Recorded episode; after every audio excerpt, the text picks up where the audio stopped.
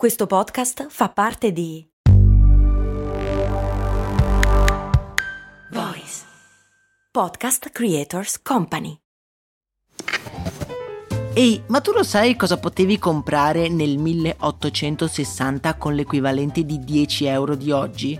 Beh, potevi comprare una casa e nel 1950 una piccola barca. Negli anni 70, sempre con 10 euro, potevi comprarti un vestito elegante. E oggi, con 10 euro, cosa puoi comprare? Un chilo di pane, un kebab? Effettivamente non un granché, ma puoi comunque investirli per il tuo futuro. Come? Beh, su Scalable, un'app che ti mette a disposizione gli strumenti essenziali per costruire una cultura del risparmio. Ti consente di investire in modo flessibile in azioni, ETF e fondi creando piani di accumulo automatici a partire da un solo euro. Quindi con 10 euro diciamo che siamo proprio alla grande. In più, con Scalable puoi iniziare il tuo percorso di investimento in piccoli passi, approfittando di una sezione dedicata all'apprendimento dei principi base degli investimenti. Amplia le tue conoscenze finanziarie e fai crescere i tuoi investimenti nel tempo. Scopri Scalable per i tuoi investimenti. Link in descrizione.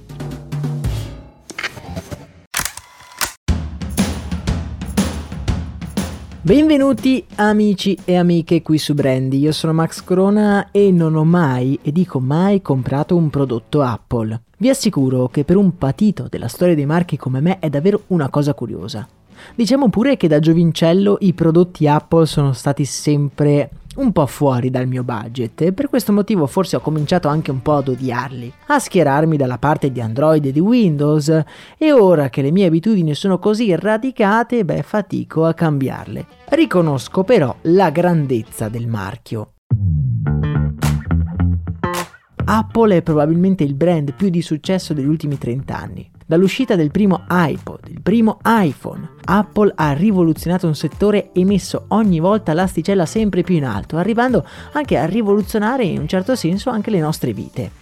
Nella narrazione di Apple e di Steve Jobs si sprecano gli aneddoti su come Apple abbia scelto molto accuratamente su quali prodotti puntare, in base al momento storico e alla maturazione della tecnologia. Leggendaria ormai la storia secondo cui l'idea di iPad fosse nella mente di Steve Jobs anni prima del suo lancio nel 2010, ma è rimasta un po' sullo scaffale aspettando il momento giusto. Purtroppo, per fortuna, anche i migliori sbagliano e infatti anche la storia di Apple ha una bella carrellata di prodotti che non hanno avuto successo.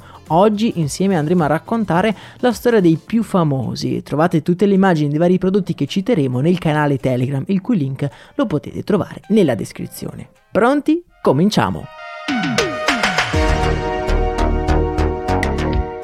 Iniziamo da uno dei cavalli di battaglia dei nuovi iPhone, ovvero la fotocamera. E non è certo un caso, infatti già nel 1994 Apple lanciò sul mercato la Quick Take, ovvero la sua prima indimenticabile macchina fotografica. Lanciata in pompa magna è rimasta sul mercato per soli tre anni, in cui Apple è riuscita a lanciare altri ben tre modelli diversi, prodotti tutti dalla Fujifilm, tre modelli che non riuscirono a fare breccia nei consumatori.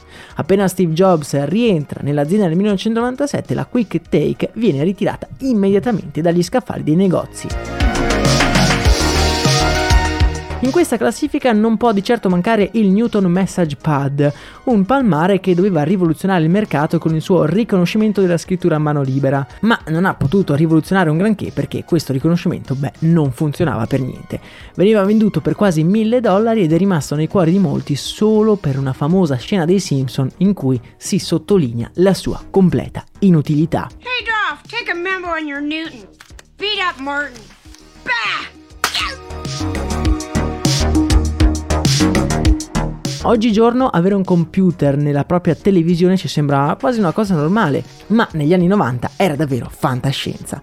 Apple nel 1993 lancia la sua prima Apple TV, un bussolotto nero di 14 pollici che beh, eh, era una televisione a tubo catodico con una tastiera fondamentalmente. L'idea mette le basi per le moderne Apple TV, ma le vendite non furono rassicuranti. Forse era un po' troppo presto. Sempre negli anni 90 si vede la nascita di un grande fenomeno di consumo, le console di videogame.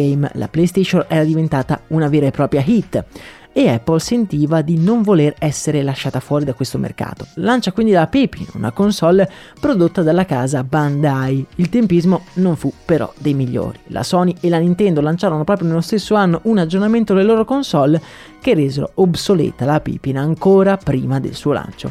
Direi un flop colossale. Uno dei più grandi fallimenti di Apple è il Macintosh Portable nel 1989. Apple in realtà aveva investito un sacco di soldi in questo progetto. Era fondamentalmente un computer portatile con uno schermo in bianco e nero retroilluminato e progettato con dei componenti a basso consumo. E in effetti il PC consentiva ben 10 ore di utilizzo continuo. E quindi voi mi direte, ma come ha fatto a fallire questo computer così performante? Beh, potrà mai un computer che si chiama portable, quindi portatile, pesare più di 7 kg? 7? Comunque non tutti i mali vengono per nuocere, il portable fu un disastro, ma sacrificato il peso della batteria riuscirono a trovare un compromesso di design creando il PowerBook 100, antenato dei moderni MacBook. Ok, so già cosa mi state dicendo. Ok, sono tutti disastri, ma non sono disastri recenti, tutta roba vecchia, eh amici miei, ma c'è anche qualcosa di nuovo nella nostra classifica. Come non citare infatti Ping, un social network basato sulla musica lanciato nel 2010, con l'intenzione di farlo diventare un portale in grado di unire artisti e fan, rendendo possibile la scoperta dei brani ascoltati dai propri amici. All'inizio, a dire la verità, fu un successone, un milione di iscritti nelle prime 48 ore, ma poi il disastro fu atomico e questo dovuto ad un utilizzo un po' macchinoso, infatti dovevi avere iTunes, dovevi comprare i brani, insomma, era uno Spotify senza streaming non proprio una hit.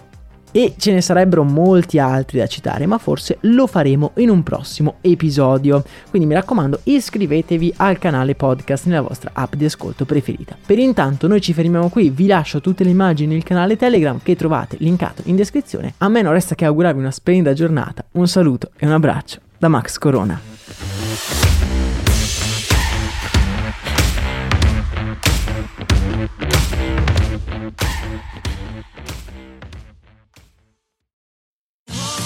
Sotto costo 1 euro. Fino all'11 maggio lo Smart TV LG OLED Evo Gallery Edition 55 pollici più il piedistallo insieme a 999 euro perché ogni euro batte forte sempre.